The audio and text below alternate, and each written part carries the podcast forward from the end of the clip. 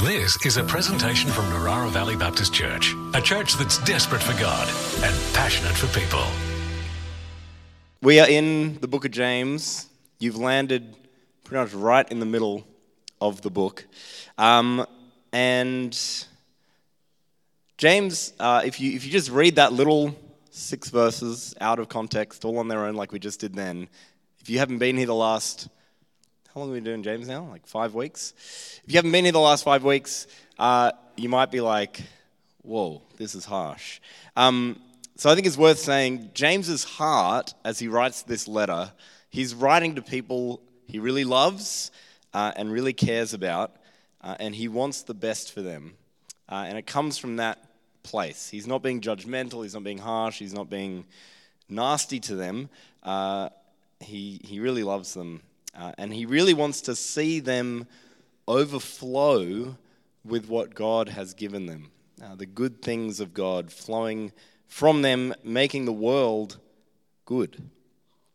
And our world needs to be good. Uh, I don't know if you know who this is. Hands up who knows who this is. Keep your hand up if you knew who this was a month ago. Uh, this is Ellie Carpenter, um, and this is her her moment uh, in the semi final.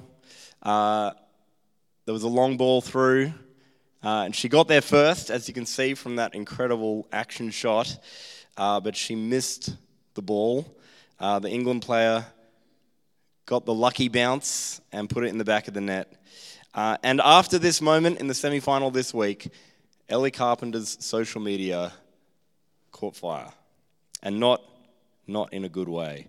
Uh, it got so bad that she had to disable her Twitter, and it's not called Twitter anymore, the thing we used to call Twitter, her Instagram, all, all of that. She had to get uh, off her social media and disable comments or replies or whatever they're called on that platform um, because of the abusive stuff that people went out of their way to find her online and write because they were so angry so disappointed that their team, the Matildas, didn't make the final. And they thought it was all Ellie Carpenter's fault. I don't think it was all her fault. I don't think she thinks it was all her fault. But what is going on? Like, why do people do this? Why do people use their words in this way when they're feeling upset or angry or disappointed? Any theories? Any ideas? It's hard. It's hard, isn't it? And actually, if we're like super honest with ourselves, like we might not have gone out of our way to be a troll online, but when we get upset, when we get angry, when we get frustrated, when we're disappointed, sometimes we say stuff we regret later too. And so that's kind of what James is getting at with the people that he's writing this letter to. Uh, he wants them, I think, if he knew us. I mean, it's 2,000 years ago, but I think he would want us as well to know what to do with our words. So that's what we're going to talk about. Uh, we're going to kind of work our way through, verse by verse, these six verses. And this is the first one. Now, not many of you should become teachers, my brothers, for you know that we who teach will be judged with greater strictness. I mean, that's to me, isn't it? You guys can all sit back and relax. I'm the one up the front being the teacher tonight. Um, but I think, I think there, is, there is something you can get from this. I mean, there's a lot I can get from this. I've been thinking about this all week. Uh, it's not an easy one to think about. Um, but for all of us, uh, think about who are your teachers. Uh, maybe you're into podcasts and all those podcast presenters and all those like super smart people on your, your podcast that tell you, you know, how to win at life or how to be successful or just how to be funny or how to win your fantasy football league. Uh, those people are teaching you, whether they think of themselves as teachers or not, they're your teachers. Maybe it's the books you read, maybe it's TV shows you like to watch.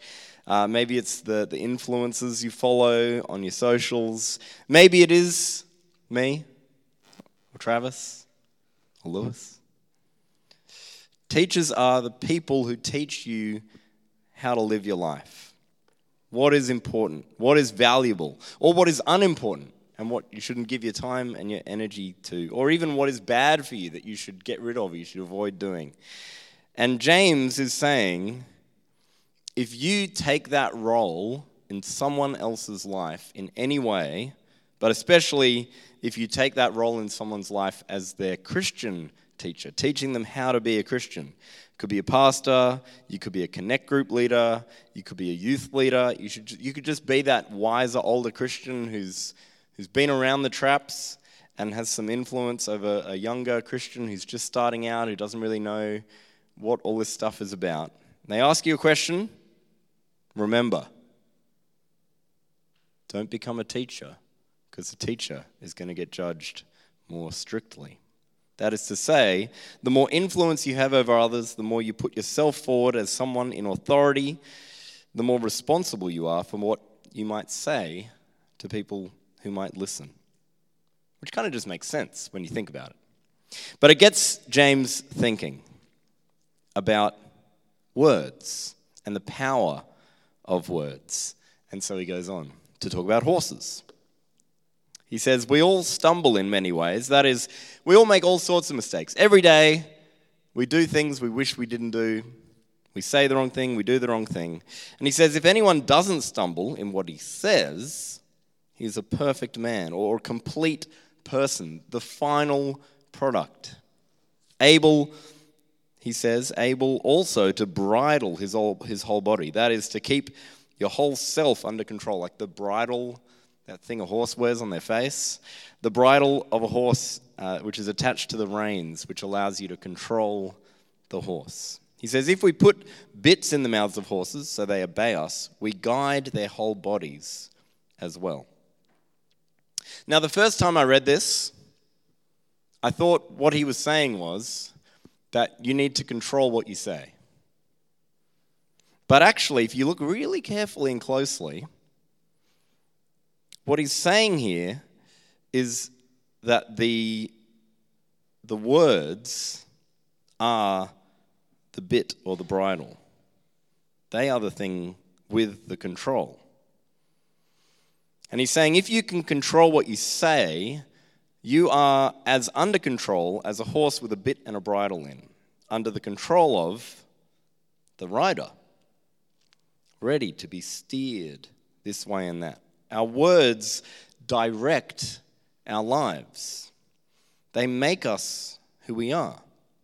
And the good or mature person is the person who can keep their words under control so that their words don't affect the course of their life in a bad way. Do you get the distinction there? Hopefully that was clear. Um, if it isn't clear, it's okay, because James has another metaphor.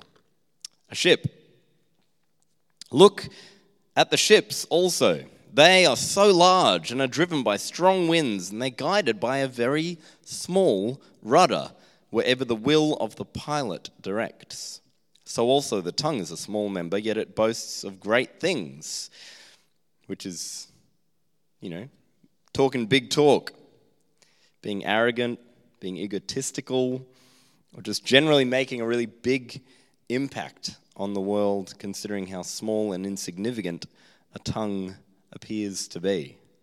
Uh, we think that we're going to change the world with the strength of our arms or with the speed of our legs, but it's the little tongue hidden behind your teeth. That's the thing with the power. Or another metaphor a fire. How great a forest is set ablaze by such a small fire. Now we get this one. We're Australians. You know how it works, don't you? A bushfire lit by the glowing embers of an old abandoned cigarette or an old abandoned campfire, this tiny little spark. And it grows and it grows and it grows until it's completely out of control, destroying the forest, maybe destroying people's properties, people's homes, even people's lives just from that one little spark. And the tongue is a fire, a world of unrighteousness. The tongue is set among our members, staining the whole body, setting on fire the entire course of life, and set on fire by hell. These are hard words, aren't they? Harsh words, kind of scary words. They are also unclear words. Uh, that, that last sentence there, or that actually the last two sentences in that translation, Bible translators, experts in ancient Greek, have written lots about that verse, verse 6.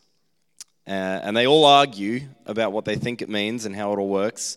I could take you into all kinds of a quagmire around verbs and articles and nouns that don't have articles and nouns that do and tenses. And I won't bore you with all that stuff. I got bored enough reading about it during the week.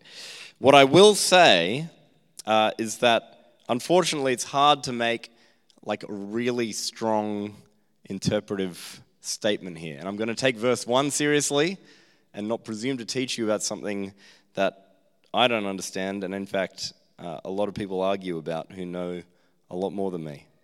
But I, I can tell, I think you can tell, that James is saying something about the destructiveness and the corruption of our words. And we've seen that, right? You've seen that, how uh, someone will say something and they'll just say it just the wrong way. Like they, they want to complain, right? And they could do it nicely. And maybe they're even trying to do it nicely, but it comes across as really mean and really harsh and really cruel. Or maybe uh, they want to they want to just share with you what's going on in their world, in their life, but it ends up being gossip or spreading a rumor about someone else, talking badly about someone behind their back. Or maybe it is just their temper gets the better of them and they shout some horrible, abusive thing at someone else out of frustration out of anger. All these things are, like a spark that lights a bushfire. These words that break people, break hearts, break minds. And actually, these words break us too. The person who speaks the words is damaged by them as well as the person who hears them and receives them. I think maybe that's what James means when he talks about the staining of the body in verse 6 there. Something about our words actually affect us. They change how we think, they change how we feel and something that in the moment was just a brief passing thought, when you speak it out loud, it kind of solidifies. No, this is me. This is what I really feel. This is what I really think because I've said it, especially if I said it out loud to someone else. It kind of has this power all of its own that solidifies it in your mind. And that person that you were disappointed with or frustrated with on some lower level, the more you complain about them, the more you start to really hate them. And it's really hard to shake it off once you've spoken it out. And maybe if you could go back and not complain and not say it out loud, it'd be easier to forgive them. I wonder. Words like these cause destruction, like the spark that causes the bushfire. If I say something bad about you, those words harm you, those words come between us and harm us, and they even harm me, leaving a stain in me, making me a more angry person, a more bitter person, a more critical person, a less joyful, less peaceful, less happy person. And James gets this, and he wants his readers to get this. And I think that's why he's kind of scary about it. Because it, it re- destroys people on all sides. So, what are we going to do? What's the solution? We've identified the problem. How do you solve it? Well, uh, I want to go to Jesus and some words from Jesus for our solution here. Uh, this is from the book of Luke. And Jesus has another metaphor. You, have you had enough metaphors yet tonight? Let's do another one. This one's about fruit. No good tree bears bad fruit, nor again does a bad tree bear good fruit. For each tree is known by its own fruit. For figs are not gathered from thorn bushes, nor grapes picked by a bramble bush. The good person, out of the good in his heart, produces good, and the evil person, out of his evil treasure, produces evil. For out of the abundance of the heart, the mouth speaks. Your mouth will speak whatever is in your heart. And if your heart is full of arrogance, selfishness, hatred, and so on, you'll speak words of arrogance and selfishness and hatred and so on. And then those destructive words will end up reinforcing that attitude in your heart, making you more and more arrogant and selfish and hate filled, making you more and more bitter and unhappy, mean and cruel and criticizing and complaining and fighting and attacking other people, bitter and twisted, spiraling down and down and down. Hang on. I thought we went to Jesus to get the solution. Where is it in there? Is it in there? Have you spotted it? What needs to change to change the words that come out of our mouths? Someone someone say it for us. Your heart. Your heart. I want to tell you a story. When I was about 17, uh, a good mate of mine, uh, I think he thought of himself as my best and closest friend. I think I probably thought of him a similar way, but I was 17 and I was kind of in my own head a lot. Uh, and he took me aside one morning before school uh, and he said, Johnny, can I talk to you for a minute? And I was like, this is weird. That's a very grown up thing to do. We're just hanging out here. And he took me aside and he said, I've noticed that you're making a lot of jokes that make other people feel uncomfortable. Jokes at other people's expense. And I don't think you realize that you're hurting people, and I think you should stop. To which I responded something like, What are you talking about? Everyone's laughing. It's just banter. We're just having fun. We're just mucking around. It's not a big deal. Like, why are you making this weird? Chill out. It's just jokes.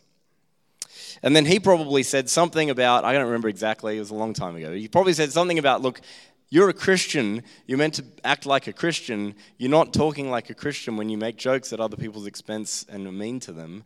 And I probably said something like, Well, you're, you're supposed to be a Christian too. Why are you being mean to me? This is a lot worse than the jokes I make. You telling me how to live my life. Leave me alone. Or something like that. But that conversation has stuck with me for the rest of my life. Because in hindsight, and took me a while to realize, I think he was right.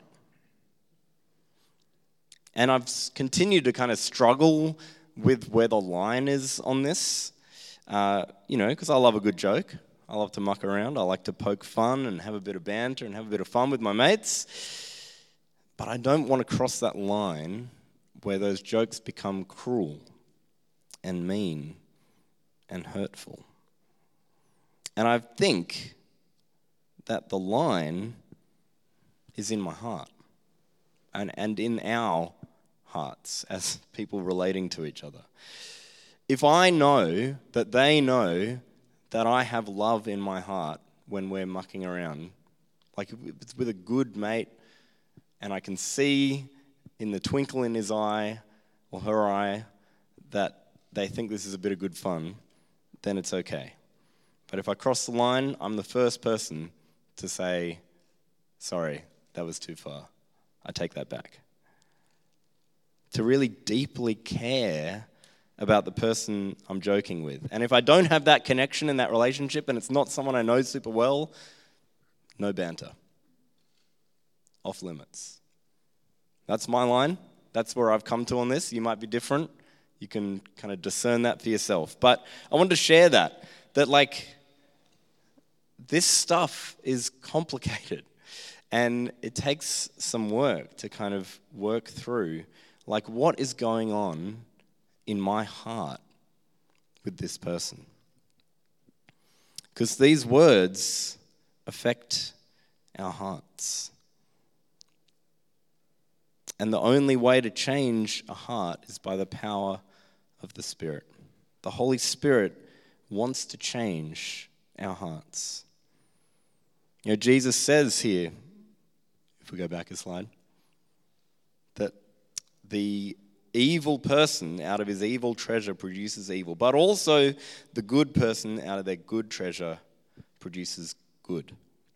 So if you know Jesus, if you have the Holy Spirit, there is in you some good there. Even if you find yourself stuck in the cycle of saying things you wish you weren't saying. And every time you open your mouth, you say something and you think, oh, I shouldn't have said that. I shouldn't have talked about that person behind their back. I shouldn't have said that mean joke. Uh, just came out. I didn't know where that came from.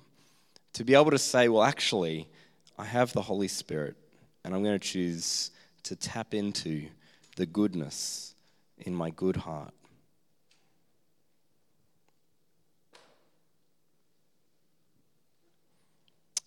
We didn't read verses 9 and 10 uh, tonight, but I'm going to read them now. Uh, James says, With our tongues we bless our Lord and Father, and with it we curse people who are made in the likeness of God. From the same mouth come blessing and cursing. My brothers, these things ought not to be so.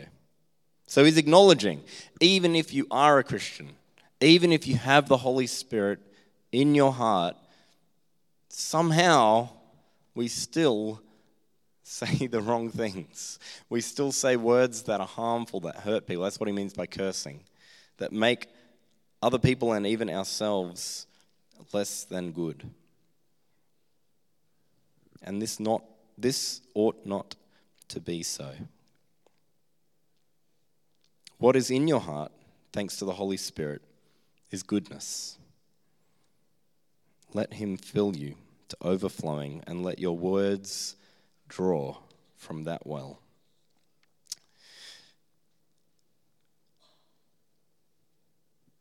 In a second, we're going to do a little practical application exercise thing. Uh, but I thought I'd give you uh, just a few more words of inspiration uh, from the book of Ephesians now. We jumped around a little bit tonight. Um, Paul the Apostle Paul in the book of Ephesians uh, says all these good things, really practical advice about good words and bad words. And I've highlighted the good words bits uh, to inspire you. Because what we're going to do uh, is we're going to practice saying good things to someone else right here tonight. Anyone feeling a bit awkward about this already? It's okay we've got a good, a good process. Um, up the back, um, if I can have a couple people help me. Do you want to help me? Grab a friend, maybe. Um, up the back, uh, I've got these little pieces of paper, and there's some pencils up there too. Uh, and you can write on the piece of paper something good for someone else. Something that's going to encourage them, something that's going to empower them, something that's going to build them up in who they are. If you can think of someone in this room tonight, or maybe not in this room tonight, someone you know uh, that God's put on your heart, that you want to say, I've seen this in you, or I really admire this about you, or like, I wish I could learn more about this thing from th- that you have that I wish I had more of. Something that's going to encourage them and build them up, something that's going to be uh, giving grace to them, something that you can thank them for, uh, something that is good and right and true. Uh, I think the best way to learn how to tap into that goodness in your heart so that you have good words come out is to just practice it, to make that your habit. Uh, and over time, I've found bit by bit, and it's a slow process, you will get more of a reflex for this. That when, when something happens and you see something and you want to say something good, the good will overflow out of you. Just like that reflex when you get frustrated and you want to curse someone and say something mean, we can actually learn the, the, this new reflex to say something good uh, when we see something good. So, grab your little bit of paper, write something for someone else, and then later on tonight you can deliver it to them. And if they're not in this room tonight and they're really on your heart, I don't know, write them a text message or something. You'll figure it out. This has been a presentation from Narara Valley Baptist Church, a church that's desperate for God and passionate for people. To continue the conversation, we invite you to join us Sundays at 9:30 a.m. and 5 p.m. or on our website at www.nvbc.info.